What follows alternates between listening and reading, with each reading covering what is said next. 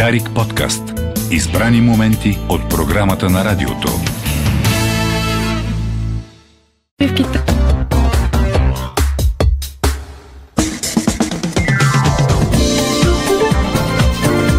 Стана 8.41 минути. Добро утро, България, където и да си. 19 декември, понеделник. От днес светът е книги, след като приключи футболното първенство.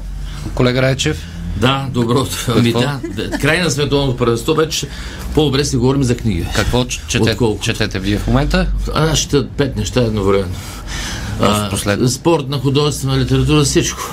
Да, спортна художествена. Уважаемия Лео Меси, Добре дошли, Антони Темс. вече? Лео Меси има, обаче Мисля, аз, има биография. аз е, не съм е чел, аз само на Диего Марадона. То сега е момента да му направят биография на Меси. Добро утро. А той има, бе, той има. О, не, не, така една по-просторна да е с а, трофея, онази това. снимка с дето целува купата. Да. Да. А вие как сте, господа? Да, бе. Наспали ли сте се? А, ама не вече, то нямаше, то, то не беше късно. Ранен Че-. То беше ранен, 8 часа приключи. Много интересен матч. часа. Докато вървеше, ние с тем си м- украсихме охата. Най-накрая. Абе, значи не сте погледнали изобщо към екрана. Не, погледнах резултатите. И като си говорим за резултати, днес си говорим за един писател, който знае как да постига такива резултати. И как ги навързах нещата. Става дума за Тери Прачет. Споменахме биографии. Ето днес си говорим за официалната биография на сър Тери Прачет. Казва се Тери Прачет Живот с бележки под линия, а автор е Роб Уилкинс. Очевидният въпрос е защо Роб Уилкинс и кой е Роб Уилкинс. И това е много важното в тази история. Роб Уилкинс е дългогодишният асистент на Тери Прачет. Негов личен асистент.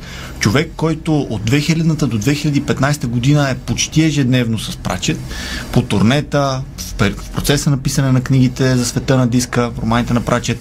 Той е човека, който в един момент Прачет решава, че просто ще му диктува, докато Уилкинс набира романите на компютър. В един момент това дори се налага заради заболяването на Тери Прачет. Тези от нашите слушатели, които не знаят, Прачет ни напусна през 2015 след боледуване с Алцхаймер.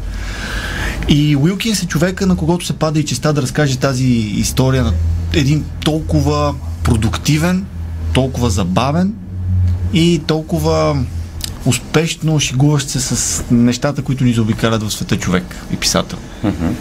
Да, ето я доста солидната му биография. Какво събира Роб Уилкинс тук? Той събира цялата история на живота на Прачет. От неговото детство, от а, ученическите му години и първите му опити в писането, а, от първите му купони, от първите му, първата му професия. Той е журналист. Всъщност това много хора не го знаят. Аз самия не го знаех. Прачет е работил в два регионални вестника. След това работи като специалист връзки с обществеността в а, Централната служба по електроенергия и му се налагало да се обяснява, когато има проблеми с тока. Представете ли се, обаждате се да се оплакват от проблеми с тока и всъщност ви отговаря Тери Пратчет. Ами той има отговоря, но те не са знали кой е Тери Прачет по това време. Защото Тери Прачет всъщност не става известен нито с първата си книга, нито с втората си книга, дори не с първата книга от света на диска, която се казва Цветът на магията. Той става, може би към втората, трета книга вече започва да става популярен, за тази лавина започва да се спуска, той става мега продуктивен и започва да пише и пише и пише и така наследството му, поне що се отнася до света на диска, е 41 романа, а има написани още, още няколко. Тази книга минава през абсолютно всичко това, като Уилкинс, според мен, се е справил много добре. А, с това, тази история, която всъщност не е негова, той да я разкаже, все пак говорим за един изключително, казахме, забавен автор. А, постарал се е Уилкинс да вкара чувство за хумор, което да наподобява това на Прачет. Без да се мъчи да го имитира, а, без да става безвкусно, защото към края все пак книгата е доста тежка, говори се за последните години от живота на Прачет, но все пак да погледне нещата от по-забавната им страна. Наистина много увлекателен разказ за един по-скоро обикновен живот, защото Прачет не е имал грандиозни събития толкова много в живота си и случвали са му се неща, които се случват на всеки един човек, но Уилкин се е постарал да ги разкаже много увлекателно и много интересно. Е, тук е момента да кажем, че всъщност самия Пратчет е много по-различен от това, което феновете си представят а, за него. Наистина, когато говорим за Тери Пратчет, май си мислим за усмихнатия белокос и белбрат старец и почти като дядо Коледа прозвуча, но с а, така шапка по-скоро каубойска. Той ги сменя. Той ги смее. Но да, това е много интересно, което казва Темс. Когато човек чете че Тери Прачет, някак си представя този автор с а, духа на неговите произведения, с това чувство за хумор, тази постоянна ирония. Тери Прачет е бил понякога и доста сърдит човек, понякога е бил а, и взискателен към хората около себе си. Самия Уилкинс разказва нещо много забавно. Няколко пъти казва, аз съм бил уволняван, но на следващия ден просто идвах на работа и нямаше все едно, нищо не беше станало. Но впечатляващото нещо за Прачет, наистина впечатляващото е неговата зверска продуктивност. Както казахме, той в един момент пише по две-три книги на година. Има един много интересен момент в биографията, в който Прачет вече самият той ли се е изнервил, казват му, че трябва да си вземе почивка ли. Прачет си взима почивка, връща се от нея и го питат какво прави в почивката. И той сърдито, тук отбелязва Уилкин, сърдито отговаря.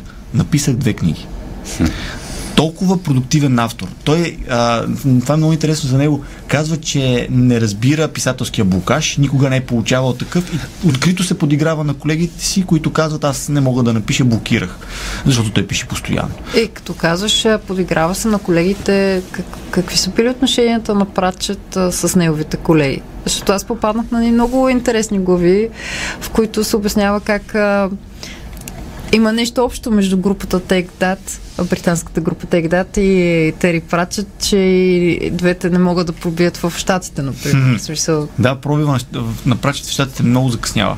А, случва се в доста късен етап, просто може би аудиторията трудно откликва на, на неговия роман, може би представянето на книгите в началото не е такова, какво трябва да бъде.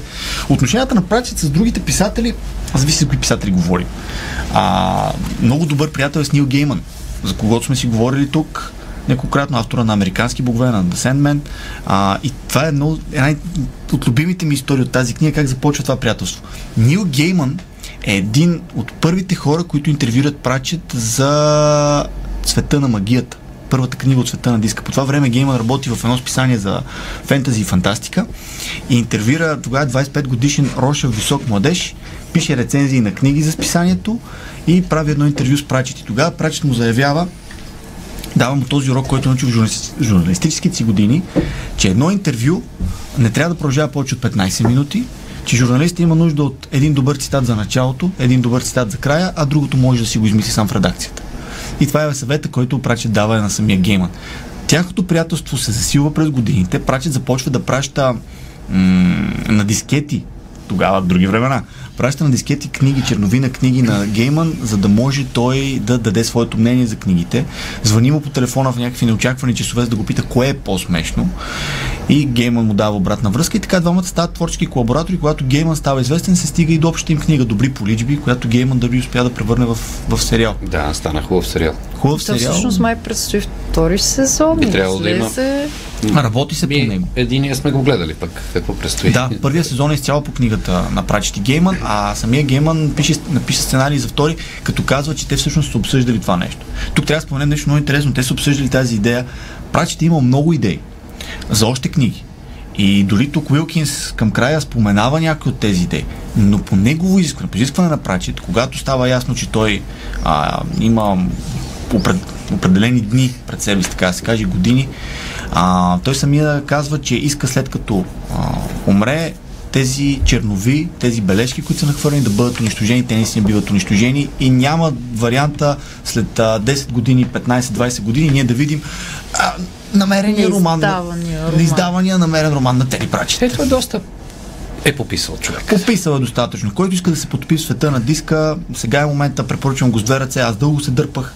Те сме убедили. Това е, това е много интересен феномен. Книгите на Тери Прачет, поне за това поколение, което израсна след 90-те, според мен. А, наистина, да много хумора на Прачет много отговаряше на настроението на, на самите, хайде, няма да кажа тинейджери, но нали, децата на 90-те. Много е интересно дали по-младите читатели, днешните по-млади, днешните тинейджери, дали биха се припознали в книгите на Прачет и дали приема ще е същия Мисъл, Добре. Понеже има автори, които са феномен за дадено поколение. На, да.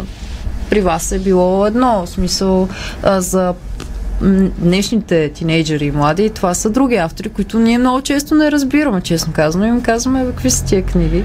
А, дори що се отнася до автори в различните страни, те имат различна популярност. Например, мита, че Джани Родари всъщност е световно признат. Той не е чак толкова популярен в различни държави. В България има някаква носталгия към него и така е, се издаваше тогава Джани Родари на времето. Да, и да.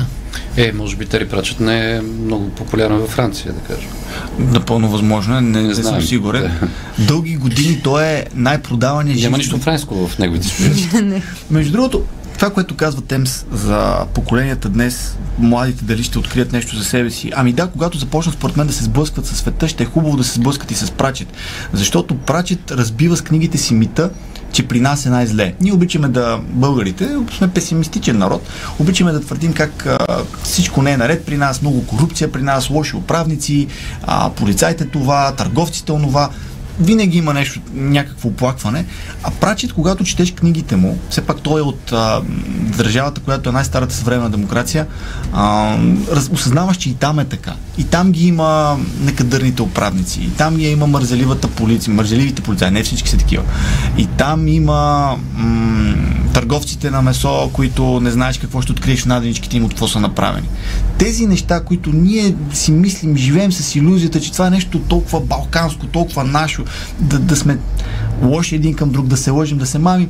Той го е уловил, той показва, че това са човек, общо човешки черти и го показва с невероятно чувство за хумор. Горещо препоръчвам да се зап... всеки, който не е чел света на диска, да се запознае с него. Без значение дали първо ще прочете биографията на Прачет или след това ще я прочете. И един интересен съвет от самия автор. Ако за първ път човек посяга към света на диска, тази хумористична фентази поредица, не трябва да започва с първите книги. Не трябва да чете в хронологичен ред. Самия Прачет, и даже мисля, че спомням къде, в Бостън през 2004 година, казва, че цветът на магията и а, Хай, сега как се казваше, фантастична светлина ли беше? Фантастична, фантастична светлина, май се казваше втората книга, ще ми извинят Къде да слушателите. започнем?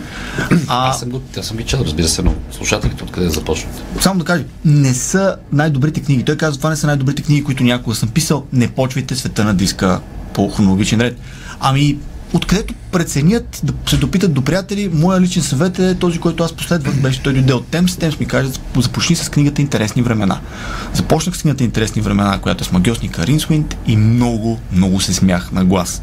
След това прескочих на Стражите, ето това е моето предложение. Почнете с Стражите, Стражите. Това също е много добра книга. И лека по лека ще намерите онази част от света на диска, която най-много отговаря на вас и ще ви донесе хубави мигове и много усмивки. Добре, много интересна, а, интересно предложение. Тери Добре. Си заслужава. Аз сега да се включа в а, препоръките, тъй като да кажем за нашите слушатели, че ще излезем в малка коледна почивка, за да наберем скорост и да прочетем Тоест, книгите, които седмица няма да, натрупахме. да, да ни Така, ще, ще ни гледате само в социалните мрежи с, с под затрупани с книги, с книги под завивките. А, но нещо, което да прочетете през празниците, задължително, особено вие, господин Дюзев, според мен много ще ви хареса. Става дума за дървесна история на Ричард Пауърс. Това е книга, която излезе в началото на тази година, на 2022. По стечение на обстоятелствата аз я довършвам в края на 2022 година, обаче наистина а, има защо тази книга да е носител на Пулицер за художествена литература през 2019 година, носител на голямата награда за американска литература през 2018 година. Става дума за представител на един сравнително по-нов жанр в, а, в литературата, екофикцията. И дървесна история а, всъщност е това, което подсказва заглавието. История на, дърве, на дърветата, но а, пречупана през а, тяхното отношение с а, нас, хората и през съдбата на деветима герои, всеки един от които са супер различни. Няма един централен персонаж. Даже в началото, когато започвах да чета книгата, мислих, че това са отделни разкази. А, които обаче в пос- следствие на различни събития в живота им забелязват какво, каква е връзката ни с природата и колко важни са дърветата. Нещо, което ние много често не забелязваме в ежедневието ни или го забелязваме едва когато тук минат по улицата и отрежат някакви дървета. И си казваме, ей, защо отрязаха това дърво, нали, смисъл, как можаха. А, станали сме свидетели на междусъседски разпри, например, в чий двор се пада еди кое си дърво. А, но всъщност Пауърс е изключително, прави изключително мрачна и същевременно с това оптимистична прогноза за нашето бъдеще спрямо отношенията ни към тези вековни титани, които са населявали планетата ни много преди нас а, и нашето отношение към тях е изключително важно. В, начало, в началото на разговора ни, като говорихме си за пратчета, аз споменах по-младите. Интересен факт е, че поколението Gen Z всъщност е много по-заинтересувано от климатичните промени, от екологичните промени, пред които е изправен нашия свят. Така че мисля, че тази книга би замислила и представители на други поколения, освен Джензи, за всъщност важността на, на, тази, на тази екосистема, която ни обгражда и благодарение на която ние самите съществуваме. Самите персонажи не са впечатляващи като, като образи и като герои, но те винаги са обвързани с съдбата на някой дървесен тип, като секвои, кестени, например един оцелял кестен след, след пандемия, която е пренесена от а, човешки а, вируси, всъщност е фотографиран от а, едно семейство в рамките на поколения. И когато се съберат тези снимки и се разгръщат бързо, може да се види промяната не само на самото дърво, но на света, който ни заобикаля. Имаме един оцелял, оцелял а, затворник от така известния Станфордски експеримент. Всички сме чели, надявам се, ефектът Луцифер или поне знаем, а, който е спасен благодарение на това, че пада от става войник и е спасен от едно дърво, тъй като пада от самолет и едно дърво го спасява. Последствие вече в нормалния си цивилен живот той открива, че а, това да се грижи за дърветата му носи най-голямо удоволствие и всъщност те са нещо много повече от това, което ние а, разглеждаме просто като фон, красив пейзаж. Имаме и една жена еколог, много любопитна е нейната история, защото тя е базирана на истинска личност, наистина жена е еколог и биолог, която прави а, свой, а, първа предположението, че дърветата са свързани помежду си и си предават сигнали и дори понякога се лекуват предупреждават се за опасност и други такива. Да. Така че дървесна история е великолепна като стил, като история вътре и мисля, че абсолютно е книгата на 2022 за мен. Добре, приемам, приемам предизвикателството, но най-пламенната защита на, на дърветата и на природата в този смисъл е във Властелина на пръстените, където има четете, където има глави, глави, глави, глави, глави с главни герои дървета. Много хубаво. Да. А, поздравявам ви на, на, на, на днешния ден. А, излиза една от най-големите литературни класики. Това е коледна песен на Чарлз, Чарлз Дикенс. Дикенс. А, чета един, от сутринта един много дълъг материал в Fox News, където, забележете, се спекулира че младият Дикенс, е, като че ли може би, е откраднал от uh, ВашингтонЪрвин uh, идеите и персонажите и архетипите, които се разказват в корена приказка. Година преди да я издаде е бил в, на посещение при Ирвинг и у дома на неговия брат Ебинейзър Ирвинг, което нали, дава някои други намеци. Нали, това не се казва в, в материала, но все пак Ебинейзър Скруч. Да не забравяме, че се казват господина. Всичко много добре забравено старо. Тери Прачет, между също е взимал някои неща тук в биографията с споменати откъде. Да. Както казва той, само с това завършваме за една идея, няма да казвам коя, казва, а, открадва от индийската митология, казва, отмъкнах я и си плюх на петите преди да се е включила алармата. Това е точно в неговия стил. Абсолютно. Бог да ни благослови всички, така завършва един от персонажите в коледна приказка и от тогава нататък а, казват авторите, когато няма какво да кажеш, так това казваш. Айде, Бог да ни благослови всички.